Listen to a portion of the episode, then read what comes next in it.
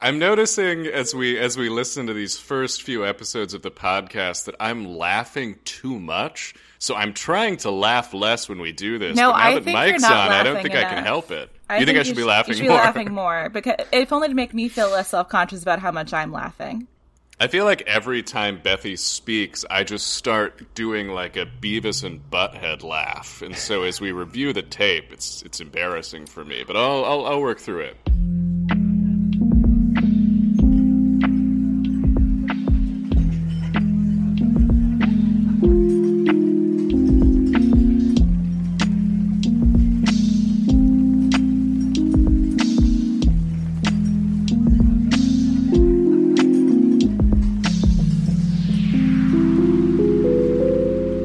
Right, you are listening to Watching Movies at the Bar, a podcast about bar movies and movie bars. Tonight, we are so excited to be joined by Mike Scollins. Mike is a staff writer and performer on Late Night with Seth Meyers. He's also written for SNL, the Golden Globes, and the White House Correspondents' Dinner. As if that wasn't enough, he can also be seen on Peacock's The Amber Ruffin Show and as Buck in the film Greener Grass. Mike, thanks for joining us. Uh, thanks for having me and reading my full bio. It seemed uh, you you sent it to me this morning. You were like, "Hey, if you want to pull credits, you can." And I was like, "No, I think I want to read the whole thing." yeah, I, I literally said if you want to pull two credits because I didn't want you to read a paragraph. Too late. It's happened. Do you approve, Mike? Do we have to remove this from the podcast? No, it's fine. It's fine. All right. And I am I am joined by our other host, Bethy Squires. I'm Bethy. Yeah, it's me, Bethy Squires. Uh, I knew how to say Scollins' name because uh, it's become a habit now that in some of the monologues, uh, Seth will chide you Oh yeah, big time. for your jokes, and it's been really fun watching that. It reminds me of the way that Dean Martin used to yell at his cue card guy if a joke bombed, or if it was good, to go, "Hey, that was pretty good."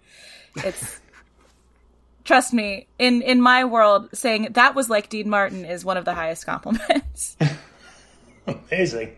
I got uh, I got in trouble today on the show because I tried submitting a joke that I knew was bad and I put somebody else's name on it so that they would get in trouble for it.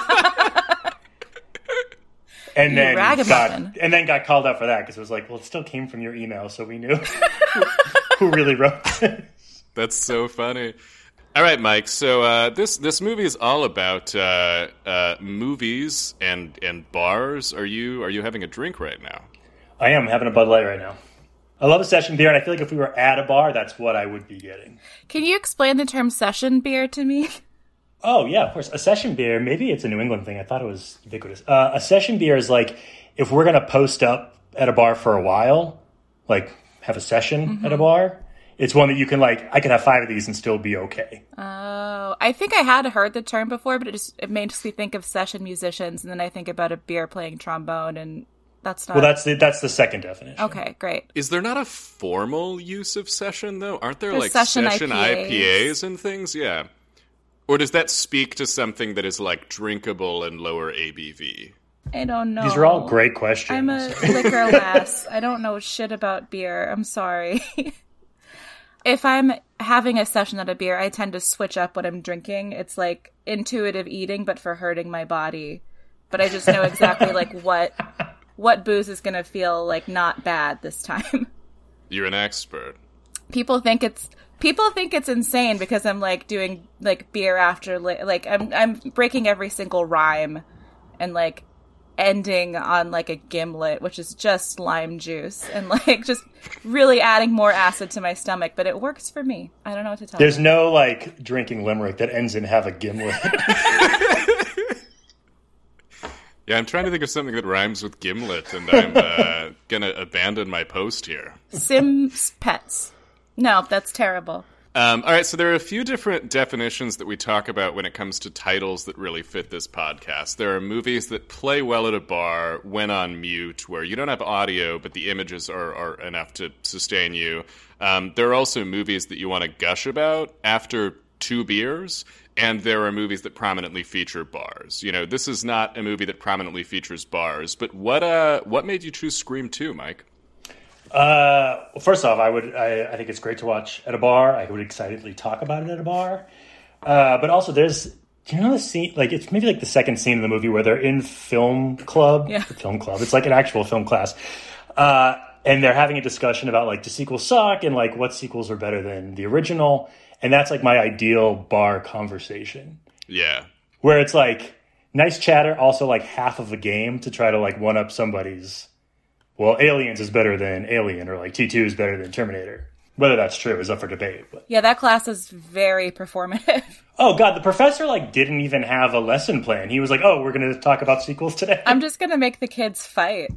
He's just Yeah. like stirring the pot. It's wild. It's also funny because that is uh, codified as a film theory class when the conversations are decidedly untheoretical. They're just like, we like movies. Here are our favorites. oh, absolutely. And the conversation sparked because two people were murdered, and they're like, and they're having like a, you know, who's cool is James Cameron. Yeah. Speaking of that Cameron conversation, do we want to get into this? Am I going to get in trouble for saying that I I vastly prefer Alien to Aliens? I don't think you'll get in trouble for that. I don't think you'll get in trouble. I know that our producer Colin loves aliens and recently put it on to fall asleep a couple days ago. Which That's a loud movie for falling asleep. that's a loud, scary movie where like everybody dies. What the fuck, Colin?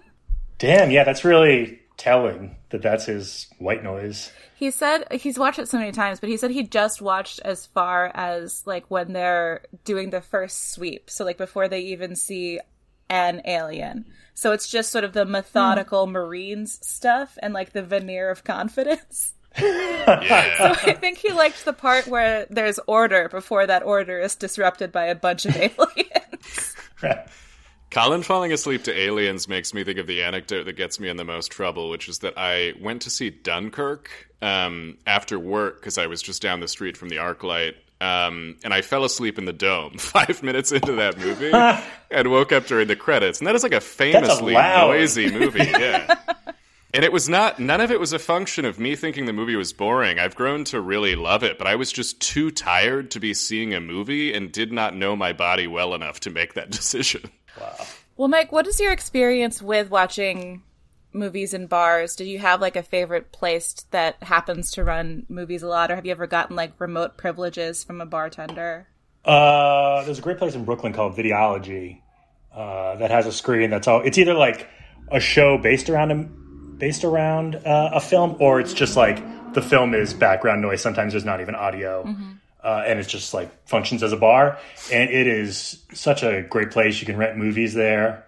Um, I hope it's I hope it's since reopened. I really have no idea. I've I've wanted to run a bar that rents movies. That has been a thought True. in my head before.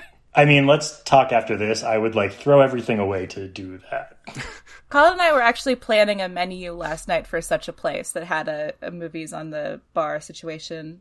Uh, because there's also there's nowhere to get mole frite in LA. You can't get mussels and fries to save your goddamn life. So it would have Philly soft pretzels, mole frite, gin, and videos, and that's it at this place. That sounds amazing. amazing. Mike, is there what's the what's the AV setup like at Videology? We have conversations about what makes a good movie bar, and it's not necessarily the place that has the best presentation, but it's sometimes the place that's just the most peculiar. What's it like? Uh, this I, I fully agree with you. Um, it is a pretty sophisticated setup, uh, but I also think there's definitely something to be said about like being surprised at what movie is playing on the shittiest TV at a bar that you would like expect to be showing like a baseball game or something. Right. Uh, Videology's is like a pretty sophisticated projector. What's so what's uh, what's an average pick at Videology? What are you watching when you go? Uh, the last show I did there uh, was like a mystery science theater type deal uh, for Roadhouse, and we had a blast. Incredible. Um, we've actually got a Roadhouse episode coming up with Alex Alvarez that we're uh, very excited for. I Uh, incredible! It was also I fucking love that movie. surprisingly a first viewing for me. Oh my god. Had had never seen Roadhouse. How was that? So so charmed. I mean, it's it's fun to like hear someone's thoughts uh, that's hearing that's seeing it for the first time, which is what I was offering up. But also, I kind of just wanted like everyone to shut up and watch the movie. yeah, what is it like to have to riff over a movie that you haven't seen before? Well, Roadhouse, I think, is a good pick because it lends itself to being loud. Like, I wouldn't mind going to a loud screening in a movie theater of Roadhouse. Mm-hmm. Totally. Yeah, I feel like Roadhouse Roadhouse is more of a vibe movie than anything, and when you get those really iconic one-liners, they cut through the mix. You're not going to mm-hmm. miss those. Absolutely, yeah. And the punches are also pretty loud in that movie, so that it would help keep the rhythm going. Just the loudest punches They're incredible. Also, the the the throat the throat business, but I, I guess we can we could save some of this for the Roadhouse episode. Yeah, Oh, we've yeah, got our own- Probably belongs. We've got our own rowdy screening to talk about the opening kills of Scream 2. Scream Two is so good. So I, I Bethy Bethy's gonna run the show tonight because she is an avowed Scream head. My uh, I'm a too. screamologist, it's true. my girlfriend had never seen Scream and, and you know is dear friends with Bethy and so we went and watched it at her place for the first time. But Bethy Bethy's a Scream evangelist. She's talking about it all the time. If there's one thing I know about her taste that she loves that movie, but we've never talked about the sequels. So I'm so curious to hear where tonight goes. Um, well, first I want to say that Scream 2 might be my third favorite Scream movie. It's Wow. it's in the bottom half for me because Scream 3 got me into college. I wrote my uh, college admission, admissions essay on Scream 3 and I got in on that. That's Was there a thesis to it? Yeah, it was Like, about what I call the Scream 3 principle of friendship. It's something that um that Wes Craven talks about in the commentary for that movie that they tried to even though like Gale and Sidney have been like really uh tempestuous for a long time, they they made the choice to have them hug and like be really happy when they see each other. Because in this moment it's like well we we've been through so much and there's a guy who's trying to murder us and you're not trying to murder me so we can just be friends now. And it helped like clarify stuff in my mind interpersonally like that if if it's not something i would give a shit about if there was a guy with a knife chasing me then it's not actually worth giving a shit about in general like you should just think about life Wow, like you're yeah. about to be murdered and just have that level of clarity That is in profound. I like that a lot. well it did get me into college I like that. Yeah, I like that. I mean, I would have let you in. I actually was a college admissions counselor for a year. Uh, the, it's funny you said that though, because the the Sidney Gale relationship that like evolves over four, soon to be five films, is like just as important to me as like the kills and who the murderer is. It's such a fun evolution. Have you revisited that essay recently, and does it hold up? no i that's like eight computers ago i think the computer that i wrote that on literally caught fire so that's gone now Uh, yeah, I wrote a, a, a college admissions essay on um, Lost, and it it, it didn't And get it me didn't in. get you into college. didn't get me in anywhere. you guys, mine was on Psycho. yeah oh shit! What was the what was the what was the angle? Uh, that it's good. I don't disagree. The admissions counselors were like niche title psycho. We like this one too. Scollins, he's in. Um, why Scream 2 of all the Screams to talk about? Uh, Scream Two, I actually think is the best one, better than the original. I think it's Interesting. I think it's certainly up there. I don't it's I said third favorite, not like least anything. It's still like mm-hmm. way up there as far as movies go. For me, it's two one four three, but I still think three is very good. Like the worst Scream movie, I still think is awesome. I'm I'm I'm with you, Mike. When when you were getting getting set up before we started recording, I was telling Bethy I really like four, and it's kind of stuck with me. And I only saw it around when it came out, but I think my expectations were very low, and it completely delivers. Oh, it absolutely does. I mean, uh, is it okay to spoil it for people? I Yeah. just I just thought it made. I, I think okay. I think so. at this point it's okay, right? Uh, I just thought it made such great choices, and I think everyone was expecting like, oh, it'll be like, you know, Neve Campbell's like obligatory exit from the film, like Jamie Lee Curtis and Halloween Resurrection or something, and she'll like move on with Emma Roberts, and it just like totally flipped it on its head. Like I, it was, it was a genuine surprise to me who the killer was in four. Yeah, me too. I also, even though we'll, we'll get to it with two, but I think two ends really well. And I think the burden of making a sequel to a film that is so metatextual and aware of the larger lineage of, of horror history, and then having to deal with the compound meta element of being the sequel to that movie, I think it still really works. And sometimes it works as a function of not reinventing the wheel, but just by being more. I think the finale of this movie is so much um, that Yeah, it just totally works for me.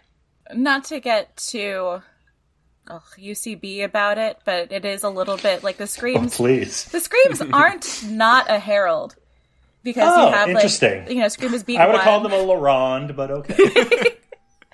uh, is like established thing, and then these are these uh, Scream Two is second beats. It's all heightening. It's uh, like winnowing down to like what the actual thesis statement is, as far as like endurance and like trust issues, and uh, the fact that everybody is able to like the villains of Scream always like self mythologize so much, and I think uh, that says something. Like these people are so like deluded and wrapped up in their own narratives that they murder people and think it's tight. And and so like that and then it reaches a uh, capitulation in scream 3 which is just like a bunch of quick scenes going completely insane I- adding jay and silent bob in for a second etc Oh. etc I'm glad you like that. I find that scene infuriating. That's a, an aggressive thumbs down for me.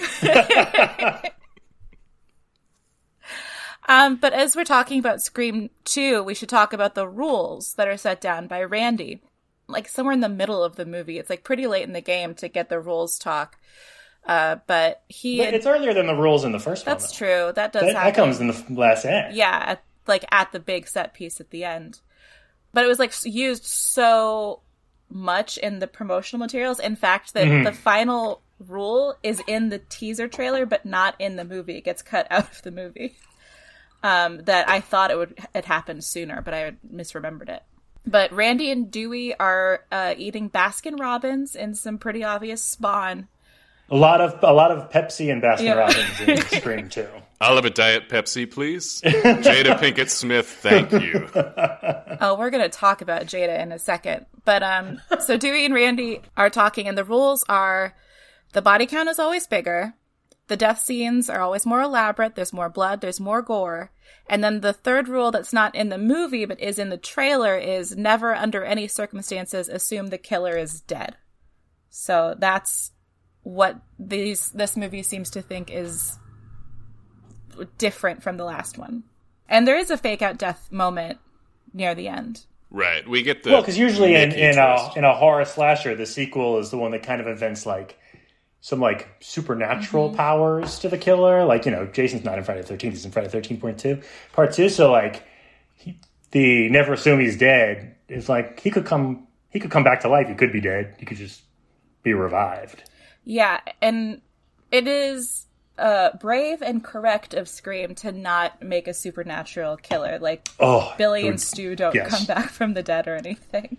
Thank God. Even though uh, Stu is briefly in the party scene in two. Oh, I had no idea. There's like a little, there's a little Lillard in there. There's a li- there's a tiny little Matthew Lillard Oh if my you know when to God. pause it. Oh wow. The man can do anything. Ugh, love Matthew Lillard big so big much. big Matthew Lillard fan. Big old mouth on Matthew Lillard too. I love his turn in Twin Peaks: The Return. If you've uh, yet Oh, to, so good. yet to check that one out, but um, not to not to get too in the weeds here, but I do think the Scream movies do have a small supernatural element, which is that Ghostface can teleport.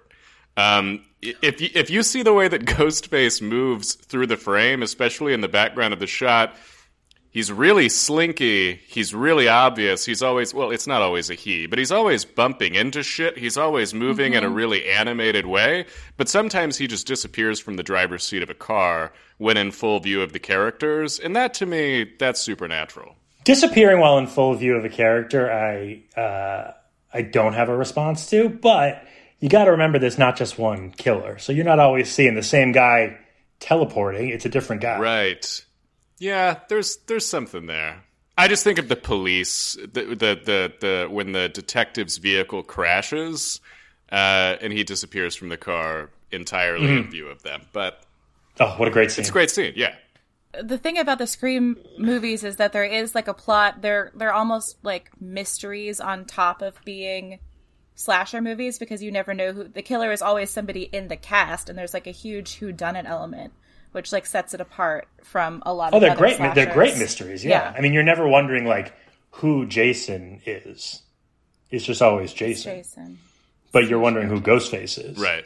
It's usually Jason. It's also never a Scooby Doo ending. It's never it's never one where you don't see a, a, trail that sort of elegantly leads up to the conclusion when you watch the movie a second time. Um, and I think two does a really great job of that. Mm-hmm. So I think rather than go sorry go through this movie chronologically, I think it makes sense to just talk about the big set pieces because as uh, Randy says, like th- they're just bigger, they're more elaborate. It's really there is a, a plot, there is a mystery, there is like Sidney doesn't know who to trust. Uh, and at the same time, uh, Gale is like racked with guilt and like feeling anxious about her place in society as like a working woman. And Dewey is also there. So like there's there are emotional underpinnings going on, but it's really just a series of like crazy scenes. And I think that's part of what makes it a good bar movie is because you can come in and out of it just and you'll get something out of just seeing like Sarah Michelle Gellar fall off of that roof, or right. like just seeing absolutely yeah. the the sneaking past Ghostface in the cop car scene. Bethy, before we jump into plot stuff, is this a good moment to talk about some of the unique uh, production history of the film? Absolutely. Okay, uh, so so the one big thing that we want to address before we get in here is it is to some degree a marvel that Scream Two works as well as it does because it was um, one of the first big internet leaks. The entire script was available online, and it completely fucked up the production of the movie to the point where they had to take away two of the killers. Um, originally, Jerry O'Connell and Elise Neal were killers in the movie, and that is not the case in the final. Um, but they were rewriting pages and concealing sides from the actors right up until they shot the movie. So the version that we see is not Scream 2 as conceived, but it's still a very good movie. Yeah, it is crazy that it works as well as it does, considering there are like multiple drafts. I think I think Kevin Williamson will say like he put out those miss like it was never really going to be Elise Neal and Jerry O'Connell, but maybe that's just something you say when it leaks. Mm-hmm. Uh, and also, you got to remember, Scream Two came out less than a year after Scream One, which is like insane. I didn't know that. Yeah, I mean, almost a year to the day, but like less than a year. That's crazy. And it's like such a great film. I think that really speaks to Kevin Williamson's particular flair for plot twistiness. Like, I was a big fan of like the first two seasons of the Vampire Diaries because they can get through an entire series, like an entire season of plot in like two episodes, and then mm-hmm. it then they just have to go, okay, what now? I don't know, werewolves, and then they bring in werewolves, and they're like, well, now the werewolf guy is our friend, so uh, super vampires super vampire werewolf hybrids. What if he fought the devil? There's like the the way that you're able to like the I really admire the hustle and the way that he can just make everything grist for the the plot twist mill. That show sounds cool. It's wild, dude. Yeah, that was a great pitch for Vampire Diaries, which I've never uh, seen. If I can get anybody, the, the devil's in it, only in the final season. Uh, but if I can get other people to watch what I call Vampy D's nuts, then my life will have been well lived. God, I love Vampy D's. It's so dumb. Worst show. Really, I think Ian, you've sold at least two people on Vampire Diaries. Ian Somerhalder is having so much fun on that show. I tell you what. Oh my God! Speaking of Lost, Ian Somerhalder. Yeah, he's doing a lot with his eyebrows on that show. Um, but we should talk about the first big scene because every Scream has a huge set piece at the beginning that's like a mini movie and it's always incredible and always like uh, like a statement of purpose almost for the rest of the movie. And this one is great. It's in a theater. They're at the movie premiere for Stab, which is based on what happened in Scream. And who who came up with this? This is so good. Who did this? It's one of the reasons that I love Scream 2 so much is I think like adding Stab to the universe is just such a cool idea and such a cool choice. And and it's not something that like just lived in Scream 2. Like adding Stab to the universe is what all of Scream 3 is about. Right. And and a lot of a lot of Scream 4. Uh, that opening scene is so great. I mean, it's like uh, I think it's a little cliche if you get cast as like the 1st mm-hmm. death in Scream. Like Like you can you can kind of reach for the stars casting wise and get somebody like Drew Barrymore or like Jada Pinkett uh, shot at the Vista, which is That's really what cool. I thought. Right. Because all of all of the sort of Egyptian accents are not the Yes, Rialto. yeah. That's uh, that's the Vista that we know and miss so dearly. That that that opening scene is incredible. I, I, I think you know it's it's it's directing a crowd like that and situating that murder in that room of all of these frenzied people enacting the killing they're seeing on screen is incredible. I mean, Jada Pinkett Smith is killed in front of 300 people and no one has any sense of what's going on until a woman looks at her arm and realizes, "Oh, is this is this real blood? This isn't someone fucking with me?" Right. While they're watching essentially a shot for shot remake of Scream starring Heather We love Heather Graham. This is a pro Heather Graham Oh, we podcast. fucking we love everyone in this. We love everyone in the stab movies. Tori Spelling's great. Oh yeah, Luke, Luke Wilson, Wilson, is great in Wilson. Billy Loomis. Wig in that movie. Also, just the opening scene, like them walking up to to hand in their passes and talking about like how largely black people are ignored from like mainstream horror films. Great bar conversation. it's really incredible. Hopefully, not just for the three of us. Um, it's really incredible because it's also you know that within the universe of Scream, everybody here knows that that stab is based on something that really happened to a girl that goes to college here. Like a lot of people know that Sidney lives in this town and they know that the events of stab happened to her. So like right, like she's getting prank phone calls Yeah. opening and weekend. it really adds a level of like uh depravity almost to, to that screening of like uh like not like no no recognition that this actually happened to somebody You've got like goof ass teenage boys running around the movie theater saying, Stab, stab, I stab you. It's like this is this is recent history, guys. It's not it's not like uh you're not watching like a foxcatcher sober retelling of murder. It's uh it's it's goofy. People love it. But I mean, at least at least Sidney's not there. In Scream One, they're running down the hallways doing that, and that's like those were your classmates. Like you're not even once removed from these people. yeah there's a sense that life is just more savage in the screamiverse than it is in the real world But do you guys think I have this? I, I was having this discussion with somebody the other day, and I and I don't know where we landed on it. Was was the Woodsboro murders national news, or was it like if you're in town, like you know, like oh that really happened and it happened to this girl? I think it it was news because gale was able to like make a tv career off of it But remember when they go into the to the lobby, like one of the girls is like too scared, and she's like, "Come on, it's just a movie." And then her friend's like, "No, it actually really happened to a girl in California." Right, as Yeah. if that would So be she a did not know. Yeah. I think it was national news in the way that crimes are national news, which is to say fleetingly. And like crime heads will know, but other people won't. But it's still I think it made the national news. But it would have been on like my favorite murder. yeah, or something. like not something like the average person would. Know. yeah, it- The reason that this the reason that this came up is because there's a scene in uh, Scream Two that makes me laugh so hard, where Tori Spelling's being interviewed by I think Nancy O'Dell, and she's like, "Oh, it's such a crazy movie. Like my boyfriend tries to kill me, and then you find out he also killed my mom."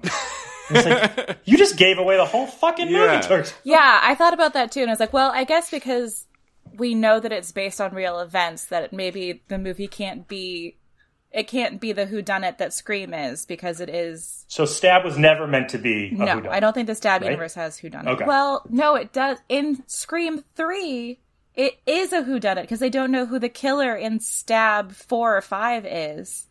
And that's like part Well, those are it. definitely whodunits because those aren't based on Yeah. real life. But it'd be weird. Those are completely invented Yeah. stories. It's just the first one, and then Stab Two is based on Scream Two. Probably, yeah. We're really in the weeds right now. I we, mean- we love it. This about is we're we're we're drinking at a bar talking about Scream 2. This is where the conversation goes. But uh, Mike, I, I also had a big reaction to that scene, but instead my mind went to, oh, maybe when people did press for movies in the late 90s and early aughts, they were less averse to dramatic spoilers than we are now. Like maybe that was just the culture of the moment and I don't remember. I was mostly in that same scene, like really impressed that they use this like clip of the movie within a movie to remind us that uh, Billy's mom left town, and Billy's mom left town because of Sid's mom. So it's like letting us know that later, when all of a sudden Laurie Metcalf goes fucking off. Those scenes are so perfect and on the nose and like shot for shot of what happened in Scream, but like no one was really there. Like, how do they know what that scene between Neve Campbell and Skeet Ulrich was like? And it is exactly verbatim the scene that Tori Spelling and Luke Wilson have. It's not like Gale Weathers was there right. taking notes. That scene was verbatim, but the intro with Heather Graham, the writing is much worse. That's true. Yes. Yeah. Is... It's like, oh, why she got to be naked? Because it's a slasher. Yeah. Jada Pinkett is so fucking oh, good. She's so good. But her her date's response to that is so funny. It's one of the great lines in the movie where she's like, "What is what does her being naked have to do with the plot?" And he goes, "I don't know about the plot, but I got a stiff one." and then she says, "You better loosen up that wrist." Yeah, yeah, yeah. That's a crazy. Because he's got to jerk off later. it's a crazy thing to say on a date. I got a stiff one. I don't even like when someone like whispers or takes out their phone. and he's just like at full volume being like, I have an erection. Yeah, yeah. Oh man. Maybe I don't feel so bad for Omar Epps getting killed in this movie. um, but yeah, so just to briefly outline the scene we're talking about, uh, Maureen Evans and Phil Stevens are going to a movie, and as you said, they were uh, talking about how little representation there is for people of color in horror movies, which is interesting too, because one, it's true. Uh, two, if you read in um, Men, Women, and Chainsaws, like she did sociological data, and like overwhelmingly horror fans are like of color. Like that's a majority of color audience watching a bunch of white people get mm-hmm. murdered. So that's just interesting. Um, and that is interesting. I'd never heard real quick. That. There's a really great documentary on this subject called uh, Horror Noir. I think it's on Shudder, and it's really awesome. That's exciting. Horror Noir. And then the movie is directed by Wes Craven, who did People Under the Stairs, which is like one of the best mm-hmm. horror movies that fucking examines awesome. race and gentrification mostly for like the whole movie. Very cool. Um, Phil gets murdered uh, in the bathroom by the strongest knife ever made. right through it goes through stall. a bathroom stall, and then I think the same knife later goes through like an oak wooden door at a like sorority house. Oh yeah, it's an incredible knife. And then in Scary Movie, it's a it's a penis that goes through. and we love that for them. Good we job. love it. Yeah, it works for them. I saw screen. I saw Scary Movie with my dad because it was R rated and I was a minor and I had to be taken by someone. So it was just me and my dad watching that movie. And I don't know if you remember. That must have been a treat. in in Scary Movie, the the killer of that one is like an incel and he does it because he hasn't gotten laid yet. And when uh, their version of Sidney, played by Anna Faris, has sex with him for the first time. Oh, he yes. like jizzes a volcano that plasters her to the ceiling, and I was sitting next to my dad when that happened. Did he clarify for you that that was an unrealistic expectation for sex? No, we never spoke of it again. or just really tried to scare you. It was like that's only half of what's normal. No, there's never never a discussion of sex in my house ever. Uh, similarly, I was not old enough to see Scream 2 in theaters, but I found some very nice strangers outside uh, that were willing to buy me and my friend tickets. That's cool. It was great. And if you can ever be that person for like a 14 or 15 year old, do it. Totally. Just do a solid for a minor. I mean, they can pirate now. They have, they can torrent it at this point. Right. I hope that I hope that movie going continues such that I will have that opportunity. We love we love the movies. We love the cinematic yeah. experience. Also, if you can buy a 19-year-old some beer, do it. This Definitely. is a formal endorsement from Mike Scollins. Like just be cool. Remember what it was like being 19 and you could not find beers anywhere? Just help them out. In fact, like, you should probably just like loiter around the liquor store and like yeah. see, just like look around. Maybe there's a kid who could use a beer. You don't know. They're probably nervous. Don't wait for them to ask. Just say, "Do you want me to go buy you some beers?" That's like that's cool predatory behavior. you're, you're, you're preying on minors, but in a way that only benefits them. But like really chill, yeah. a really chill predator. um, the killer, after disposing of Phil, wears his jacket and tricks Jada Pinkett Smith into like thinking it's her boyfriend and so she's like hiding in his shoulder when like things are scary in the movie and that moment is like so ugh. Um, the tension of it is really cool. And then eventually the jig is up. She gets stabbed a lot and uh, dies on stage as people slowly figure out that this isn't just another person being a dumb shit in this movie theater. This is an actual murder. It's like the most fucked up Rocky horror you can imagine. Yes. Um, and she sells the fuck out of it when she she's like crying, she's like wailing so pathetically.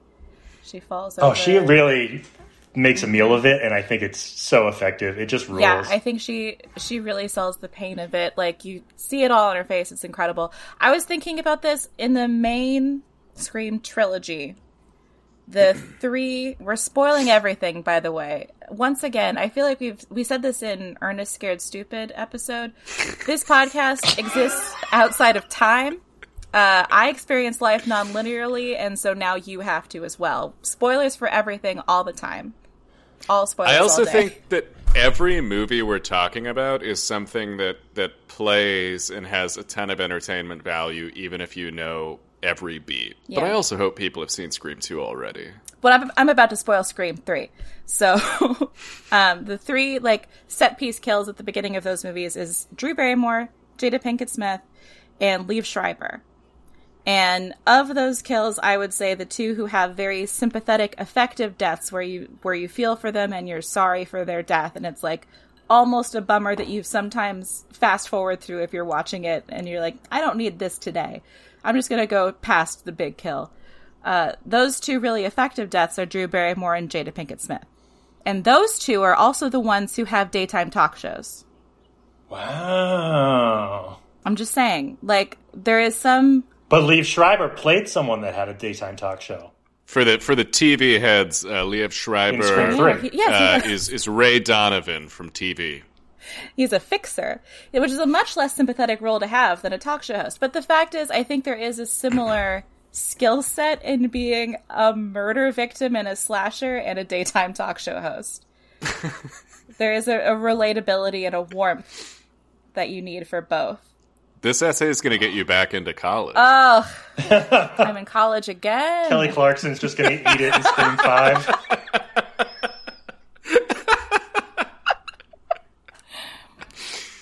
What other big kills impact you watching this movie? When you think about this movie, you go, ah, the bleh. What is it?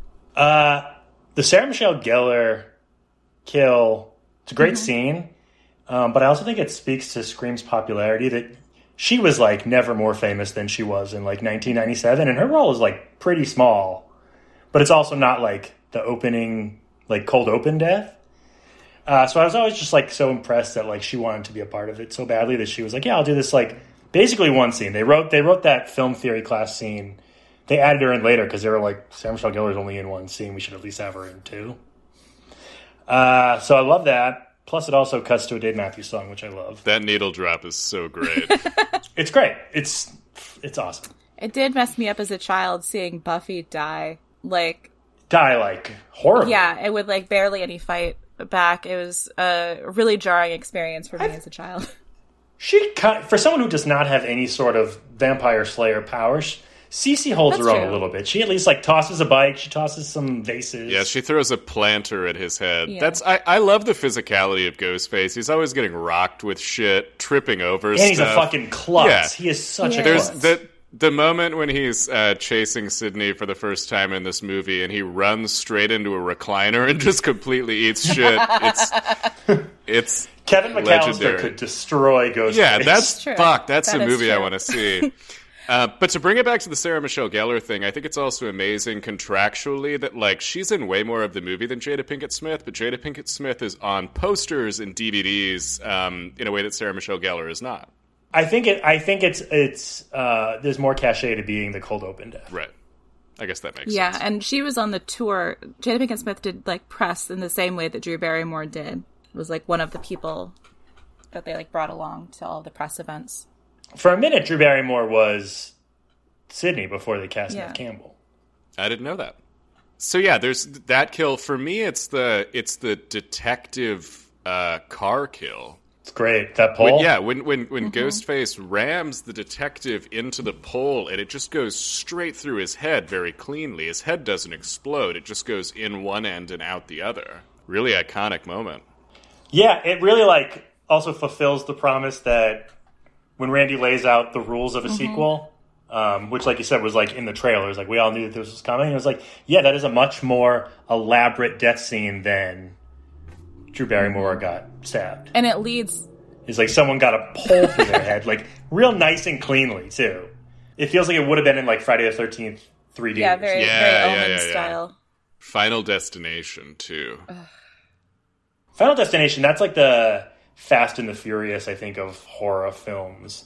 Like they just keep going bigger every movie, and it's like, yeah, this is like dumb fun. Yeah, I think that's perfectly articulated. The Fast and the Furious of horror.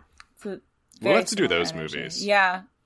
I love them. Um, but that then leads into the scene where uh, Neve Campbell and her friend have to like sneak over an unconscious ghost face to like get out of the police car, which is both very tense and like for me personally very frustrating because they could just kill him now.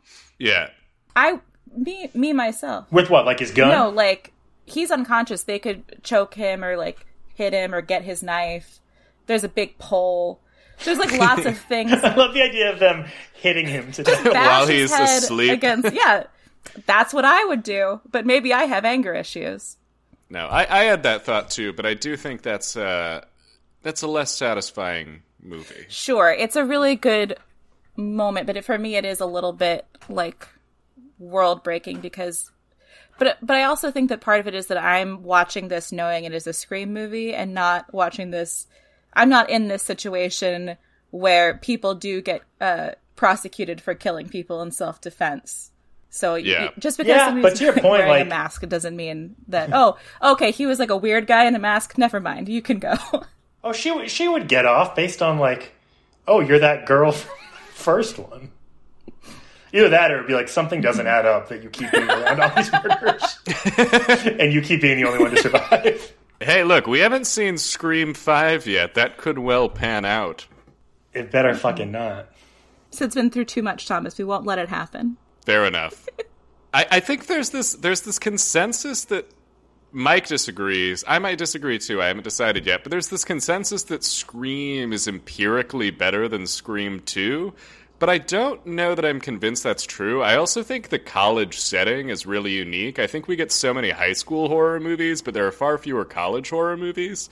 Um, and it's it's its own vibe. I really like that in this movie. Yeah, uh, for me, it's like I mean, the original Scream, like, kind of changed the game and like deserves so much credit. And I think it's like a perfect film. Um, I mean, they Wes Craven had done that meta stuff before with New Nightmare.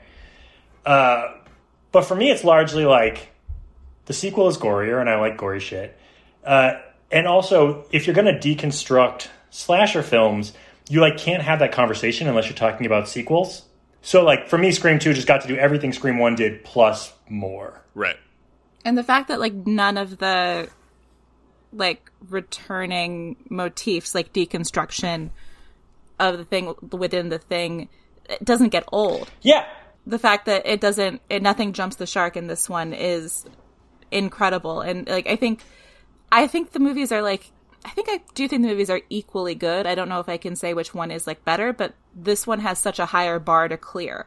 Right. Totally. And and for me, I mean, Scream rightfully gets so much credit for how it like you know deconstructs horror films and the slasher genre and stuff, but that almost like makes people discredit. It's just a great horror film. Like it's a really good slasher. In addition to like a commentary on slashers. I think the one thing that this movie doesn't do as well as Scream is that we're getting back into college essay ta like realm again. But the way that Scream, the mechanics of Scream's Who Done It, speaks to what it is like to be a teenage girl in a way that Scream 2 doesn't necessarily speak to what it's like to be a woman in college. As far as like, you don't know which of the men in your life is going to murder you, but probably one of them wants to. Could be your brother, or it could be your boyfriend, could be your dad, could be your boyfriend's weird friend who sticks his tongue out a lot. You don't know. Um, and I think that's part of what makes Scream so effective is it has this like analogy of like living within rape culture that this movie loses a little bit. Uh huh. And you think never comes back? Like, is that a part? It's a part of three because it turns out at the end of three that like uh, Maureen, Maureen, um, Sid's mom was like the victim of a like '70s version Harvey Weinstein, and Right. that her trauma caused like all of the hypersexual like trauma behavior that she does that allegedly like sets off all of the other events of the movie. So it's like it's there Right. throughout. Like there is a little bit of that with whether or not um, Sid can trust her boyfriend in Scream 2 and like just the feeling of like uh you know, how do you move on from a traumatic event without repeating those same patterns? How do you not sequelize your life? Is there a little Mm-hmm. bit, but it's not as strong, I think, thematically. That's a good point. But it doesn't have to be that. Also, it could just be a cool movie. I think that stuff's cool, though. I think um, there are not a lot of slashers that lend themselves to that sort of analysis. I think the fact that you're even able to apply sort of that lens to these movies speaks to their sophistication. oh, there's a whole. I wrote when I had a. Um, I used to have a feminist horror zine where we did a lot of analysis essays. I want to read that. Uh, I Me think too. they're up on my Depop, whatever. They're around. I'll send copies. I'll send copies to everybody. I think I wrote an essay about a Nightmare on Elm Street and how it has like a similar would be Gen X at the time. People like a reaction to the boomers who thought they fixed everything. Like it, the, it's the kids in um in Nightmare are being plagued by this like boogeyman that all their parents are like, no, no, no, we solved that. There are no more problems. We solved the problems. And the kids just keep looking around and saying, like, I'm pretty sure that the problems are still well within our subconscious. And they're like, no, no, no, we fixed the problems. There are no more problems. Like, mm, I think the problems are still hidden and like ruining our lives. And it, you can say like whatever you want that to be, whether it's like, uh, you know, feminism, race issues, class issues, the eroding of the welfare state, et cetera, et cetera. It's like the narrative, the grand narrative of that boomers had of like, we did it, we fixed it, the 20th century is the best, and then their kids being like, hold on, there's still issues. Uh-huh.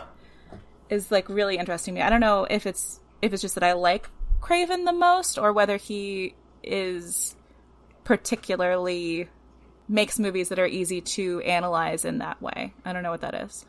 Well, two was incredibly on the nose, but it was. Uh, I mean, it's definitely the most topical one. It was about like violence in cinema and video games, which was like a huge conversation in in the mid '90s on like, are they bad for us? Do they make us do bad things? But it was so on the nose that like that was like what they were talking about in film Yeah, theory class. it's just text, it's not subtext. and it's like the entire reason that uh, Timothy Olyphant was like doing these murders in the first place was to like further that conversation. Right. And he also felt pretty confident that he would get off, that he would literally be defended by, you know, the religious right as like a I love cautionary Laurie tale. Metcalf being like, "You're a dork." like that might have been why you, that might have been why you were doing this, but like it's not. Like my son was killed. Definitely so great. Also, So Laurie good. Metcalf is so fucking great. Like, uh, I feel like that immediately adds a star to Scream. Star is in like a five star. yeah, one hundred percent. I and when you're watching it, I, I I was telling, I think I was telling both of you before this. I hadn't revisited this movie since 2007 or, or 2008, and so watching it, I didn't remember exactly how it resolved. And so at the beginning, when at the beginning of the end, when you find out that Mickey is the killer, I'm like, oh, that is so fundamentally unsatisfying because like he clearly tips his hand early in the movie when he's talking to Jerry O'Connell and he says, "Oh, I don't know why anyone would go back in that house." And Jerry O'Connell does this borderline like Tim Allen home improvement grunt like, "Oh, something's weird with this guy." Yeah.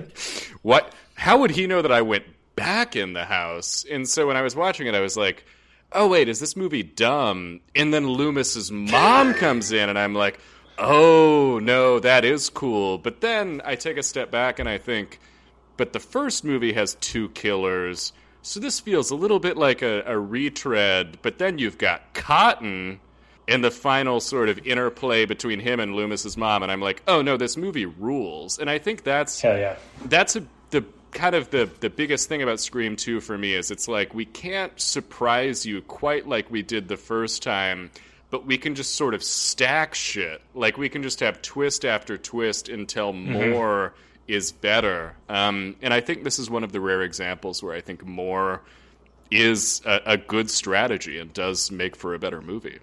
And we also just have to give it up to Laurie Metcalf's like eye acting once she reveals Oh, greatest. the look on her face. Also in the uh, The look trailers. on her face, and she's like, "I'm very sane," is Yeah. the best thing to ever happen. Her first scene with Gale is so great. Where she's like, oh, I'm, yeah. I'm your biggest fan. Do you remember I took your seminar? I was sitting in the front row asking all the questions. There's something so great too about this movie on the rewatch, knowing that she's the killer and how she's like very obviously like needling um Gale the whole time, like with her questions are specifically designed to torture her Yeah. and make her life harder. But you don't think you you don't think that's her vibe because she's coming off so mom like, so oh gee gosh, Right. local paper lady. It's incredible. And it's exactly what Allison. It's exactly what Alison Brie does to uh, Gale Weathers Oh, yeah. before. Four, yeah. It's like I'm. I'm also. I'm also a reporter, and I'm obsessed with you. and she's like, "Not again." but so I think we should talk a little bit about Randy, alas, poor Randy. Oh, yeah. Mm-hmm. Randy, who gets killed in broad daylight, you think, oh, why would someone kill Jamie Kennedy in broad daylight? And then you remember Malibu's Most Wanted. Yeah, he's the only part that does kind of wear thin for me at the beginning when he's like talking in a British accent for no reason, like doing his little. His little goof 'em ups while trying to make the exposition fun, I guess, at the beginning. I'm like, I know he dies, but could he die sooner, please? I'm so glad that this is a safe space where we can talk about this. it feels like sacrilege to be like, I was so happy when Jamie Kennedy died, but I really was. I was annoyed when he showed up in three. I get sad when he shows up in three, but I'm sad for how my friends feel about him. I'm not sad that he's gone. I'm sad that my friend Sidney is sad. You know? yes, okay. I just, I wish that they I wish that they gave that scene to Heather Matarazzo instead of Heather Matarazzo being like, I have a tape of somebody else talking that you can watch. Oh, yeah. we miss you guys in Woodsboro. I do think I do think uh, Randy's kill is great. Mm-hmm. I think the broad daylight kill is really mm-hmm. brazen and kind of exciting. And as soon as that van door opens and he's yanked inside, you're like, "Oh, this is cool. Nowhere is safe." And I also kind of buy this because Dewey and Gale are distracted, checking everyone else for their phones. Mm-hmm. It's good. It's really good. Also, it's got Gale Weathers' best scream maybe of all four movies. When she when she finds There's, Randy, like, a that rack is like the best she scream she does. Yeah, it's amazing. I love also how that moment affects my favorite secondary character, Joel, the camera guy. Oh, Oh yeah. yeah. Joel, the king of having boundaries at work.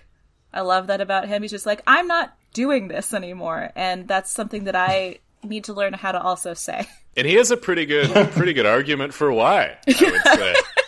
Oh, a great a great one. in the original in the original draft of the script and also in Williamson's outline that he sold with the first Scream, Randy went on to be Gale's cameraman. Did either of you read that? No. yeah, I did not know that. Yeah, so Randy did not uh, go on to matriculate. He instead was camera boy, and I have no idea how that would unfold. But Yeah, this version seems better, because the whole thing is he's like following Sid around like a puppy. Right? And it would be weird for him to follow Gale around like a puppy. I also don't get how that works with his character of like, oh, you're a film nerd, nerd, so of course you should be a cameraman for a news. It just doesn't make sense. Sounds like first draft shit. Sounds like something you would intentionally leak to throw people off the scent. It's getting more mysterious by the minute. Uh, let's talk about the end, the big theater scene. The theater. it's so good. Sorry, I rambled about that already, but it's amazing. No, it's so good. I love uh I love every time that Sid turns the tables on her attackers, but when she's like flipping at the end when she's like flipping all of the like effects and like at one point she uh she like rattles the stage thunder too. Like, She starts okay. doing- she starts doing tech for a while. It's really great. and just commits to that is really great. It's so it's neat to see all of the people converge in the same spot for different reasons. Like Jerry O'Connell is tied up drunk in the rafters. um and Sid is lured there by mysterious organ music, which you know, who hasn't been really Iconic. Yeah. relatable. Also, how funny is it that Dewey is bleeding out for hours and hours and That's the hours and only- hours and hours and hours, and for some reason is alive, and no one thinks to He check has on so him. much blood. He has so much blood. well, He's already fucking bleeding when he gets stabbed. Like, how do they find him the next morning and he's just like a little delirious? It's crazy. I, it's crazy that they did it to him twice, a fake out death, and, and that when there there's like an ADR thing where it's like the knife hit old scar tissue. It's why he's alive. I'm like, okay, sure. it gave him superpowers. now he's unstabbable. Uh, I also just love that last scene that Laurie Metcalf seems like she's having a blast. Like if I'm going to be in a slasher, I'm just going to go completely crazy. And that bit where she's like, "Was that a disparaging remark about my boy?" yeah. Is like so the mom from Friday the Thirteenth one. yeah, exactly. Yeah. But Sid's response, where she's like, "No, Mrs. Loomis, You did you a were a bang-up great mother." she says you did a bang up job. Uh, so sassy, even when she's like about to The be moment murdered. Yeah, when yeah. she gets the upper hand on Mickey and says like, "There's one thing you don't know about Billy, or you're forgetting about Billy." I mm-hmm. fucking killed him, and then like whips a chain at him and cuts his eye. Not just any chain; it's the necklace that Derek Which she wears her. in Scream Three as a memento. She's got she's got great great quips. Good. So there's it's the standard standard is rude, but it is the standard Scream uh denouement where uh Sid gets away and briefly tortures her killers before killing the killers. Uh except at first it seems like Laurie Metcalf is finally going to get the drop on her, but then in comes Liev Schreiber. Mm-hmm. And Who's so great in this movie? Sorry, Oh. can we just Yeah, talk about talk how it. great he is in this movie? Every fucking line read is so good. He's awesome. He's like Diane Sawyer looking pretty good right now, right? But the thing Oh. that made that I saw this time that I hadn't seen on previous watches is he jumps across the orchestra pit to get to them. Like in the fight. So I he goes didn't like from notice. from like the audience to the stage and he just jumps over that pit where uh Courteney Cox is at the bottom. And it's like, what? He, it's like five feet. He's got ups. What the fuck is happening? A happening? standing jump Yes. over just like Space Jam. It's crazy. Um and in like the tightest jeans too. It's really great work. Incredible. Good for him. Also, like, if I was him, I'd be a little annoyed at Neve For Campbell sure. too. He's like right to be. He's not right to maybe kill her, but he's right to be mad. Totally. He's right to be mad. Let the man go on Diane Sawyer. I don't necessarily understand. I personally wouldn't try to pivot being wrongfully accused of a rape and murder into like a talk show, but I that's me. I wouldn't try I- to get I mean- famous off. But that. to me, that feels very. T- that feels very topical. yeah, Like it's it's it's it's like almost the the whole point of Scream Four is that Jill is so jealous that Neve Campbell got to be famous because she was a victim. Which ironically, like Neve Campbell would like nothing more than for people to leave her alone. I also think book deals for having been someone in the periphery of tragedy can be pretty lucrative. I think he's just kind Mm-hmm. of setting himself up for the next 10 years. yeah. but I also think he's someone that had nothing going on. And he's like, I could be famous now because of this. I'm going to be famous. It's not the choice maybe you or I would make, but I think a lot of people would. Yeah. And you know, it it's also similar to Mickey's motive that he's excited about the trial. For him, the trial is like the ultimate spectacle, mm-hmm. and the way that it's, I guess, it's like both Cotton's success and Mickey's uh, trial lust are like indictments of the way that we've like made murder entertainment here in a way mm-hmm. that like rings even more true now than it did then. Mm-hmm. I love I love that one of Mickey's final lines is uh and I'm probably butchering this, but he says, I can't wait for the trial. It's gonna rock. Timothy Olyphant is doing some stuff in this movie. He's a fucking goofball. Even his spiky hair, you're like, oh, that's like the, the late 90s version of a mustache twirling villain. What is that look? He's just tying Sidney to some train tracks. yeah. and like when he, even when he's talking normally, he's like tilting his head down, so he has like Kubrick eyes in every shot. Yeah, he looks like Shadow the Hedgehog.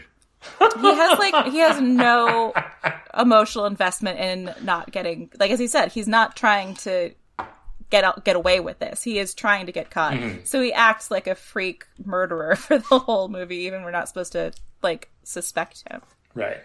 And also when he comes back for his like last death uh scare, his final scare, he like posts up and like does this with his arm. He does like Kermit the Frog arms and goes, woo!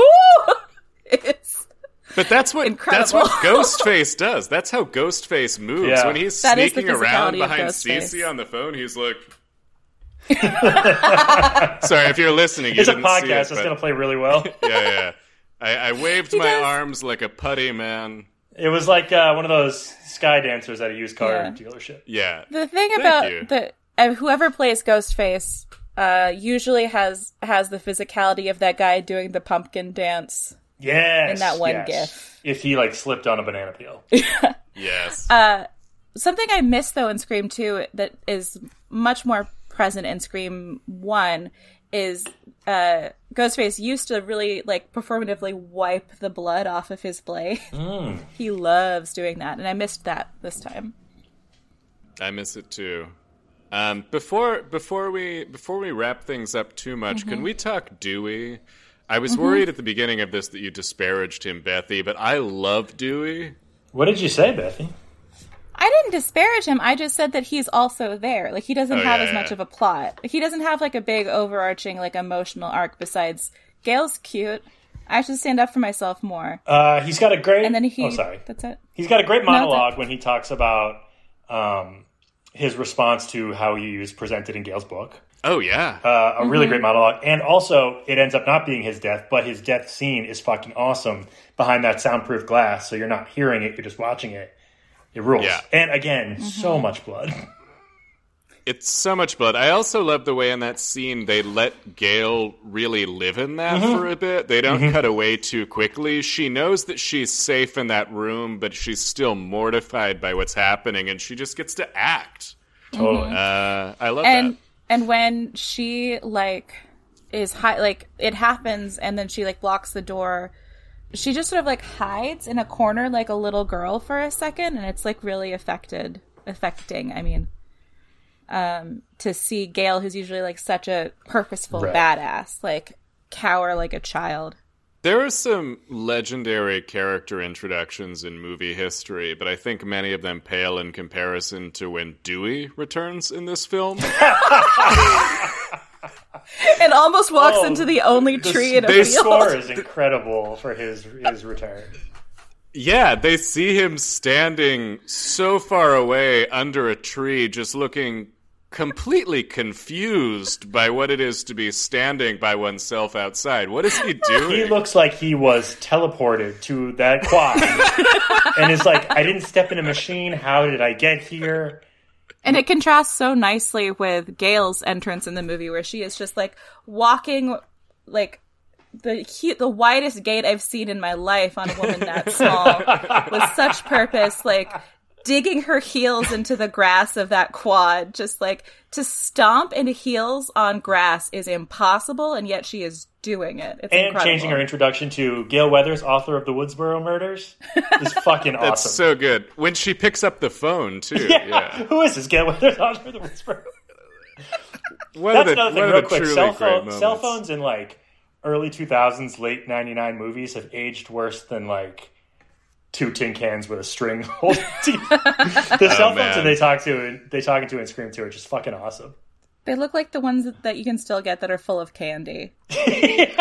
Oh yeah, that's, that's exactly right. Speaking of phones, the one other legendary Dewey moment in this movie is when Gale calls him a bonehead, And he does like the Jason Alexander shallow Hal six second trying to think of a comeback, and then calls her phone head.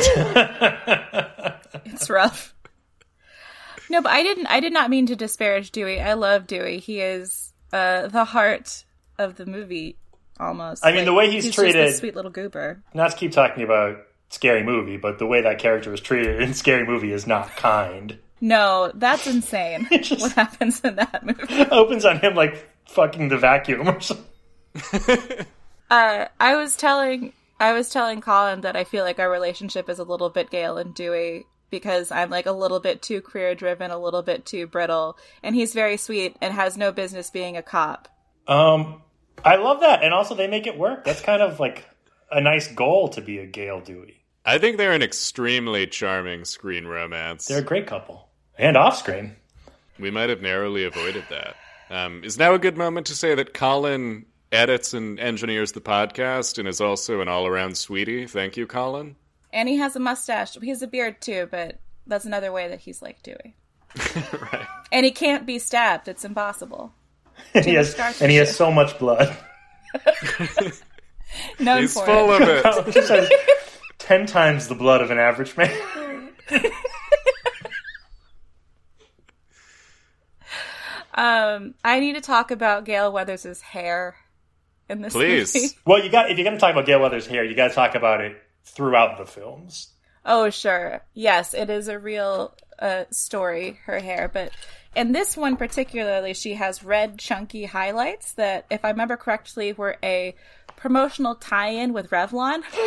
Oh, wow. yeah, like, I remember I like in ads in like YM, it was like, use the same like chunky highlighter uh, as Courteney Cox in Scream 2. And they had like a, a bleach kit version and then like a red kit version Wow. and maybe purple was the third one. Do they renege on that product agreement when Dewey makes fun of her hair? Yeah, he literally says nice streaks. Revlon's like, the fuck? We paid ten million dollars. I thought they were nice, says Yeah, Mr. yeah, yeah. Revlon. Um, but yes, it is. It is one chapter in the book of Gale Weathers' hair because she's in Scream. She's got like anchor hair, anchor lady Mm-hmm. hair. It's frosted. It's got a swoopy bang. the bangs in three are the ones that get debated the most. The bangs in three are what my friend Sarah calls car crash bangs, and I don't Your know friend what Sarah that. like, sounds nice. Uh, my friend Sarah is a bitch. That's great for her. She's a teacher, by the way. anyway, um, I think that when when she calls them car crash bangs, I think of it like uh, they're like really short, really really short bangs, and I think of it as like you had to use the jaws of life to cut your hair out, and that's just sort of what's left. I'm picturing her telling this to her students, like just one child with an unfortunate haircut. but those those are the craziest bangs. And then in Scream Four, I think she's just wearing like a pretty normal. I'm pretty sure it's like a wig, but it's like a nice wig. Right. And that's like the stay at home Gale that's like trying to be a piece with not working as much. Yeah, it doesn't it doesn't go great for her. It doesn't, and it shouldn't. She's a she's a businesswoman. Fish gotta swim. Yeah. Gal gotta yell at people. I gotta tell you, I'm chomping at the bit to find out what uh, Courteney Cox's hair looks like in Scream 5. Oh, I mean, we all are. That's like that's the mystery do? more than the killer. We're just biding our time. I'm imagining her doing like the the Gen Z quarantine, like shave my like she has a slightly shaved head or something. I'm just Oh, trying to oh, think yeah. like where you could go from there. Like, does she have like the cool like the shag mullet that was coming in? I think it's just going to be like Gilly. if we Just a all know Gilly, wig. If you have a suggestion for what Courteney Cox's hair should look like in Scream 5, leave a five star review on our podcast, but just don't explain what the show is. Don't say whether it's good or bad. Just say what you think Courteney Cox's hair should look like. In a perfect world, would she have like a the Bride of Frankenstein thing with the streaks? a mohawk? and even still, they're like, "Well, it's better than that Revlon streaks you did." Yuck. I'm gonna get banned from uh, commenting on uh, podcast reviews by saying that I think she's gonna have um, the the hair from the AFI Miss Murder music video circa 2006. The kind of like MySpace scene mullet with the like half bang swoop. Anyway, five stars, please. You can write whatever you want. I'm gonna you go think with like Steve a Harris like coming a back? Richard Spencer. You will not erase us. really alt right Gale Weathers. Yeah. tight, tight fade on the sides. yeah, I think all of these are distinct possibilities. This is probably exactly where you thought the Scream 2 episode of uh, Watching Movies at the Bar would end up. The big reveal. I think there was a, pulling off Ghostface mask to see what her hair looks like under. there's there is a there is a logical trajectory to each of these episodes, and everyone saw this one coming. Bethy, does the does the show have a social media handle? Oh my gosh, Thomas, it does. It's Movie Bar Pod on Twitter and Movie Bar underscore Pod on Instagram. Huh. I wonder who has Movie Bar Pod on Instagram. That would be a uh, podcast that never released a single episode, but did uh, take the name for their Instagram in 2017 and has not posted since. Fascinating. Mike, where can we where can we find you online? Uh, I'm actually that Instagram. Fuck, Mike, we gotta talk. And now this is like fucking awkward. Uh, you can just find me at uh, at Mike Scollins uh, on Twitter and Instagram. We would we would urge you to do that. And I'm Bethy BSQU on Twitter. And Thomas? Uh, I'm uh, at uh, handsome underscore pal. And as always, we have a normal sign off that isn't weird and, and not, I'm not searching for something to say right now. So, as usual, our sign off is stupid, which is an impression of Luke Wilson doing an impression of Skeet Ulrich in the movie Stab, which is in the movie Scream 2. Thank you, Luke.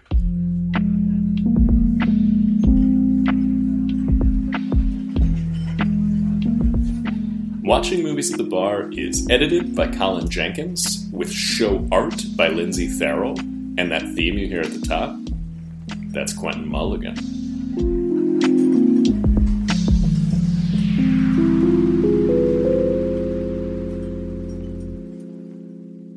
Do you guys want to see the saddest thing I bought during quarantine to make myself feel better? Mm-hmm. Please.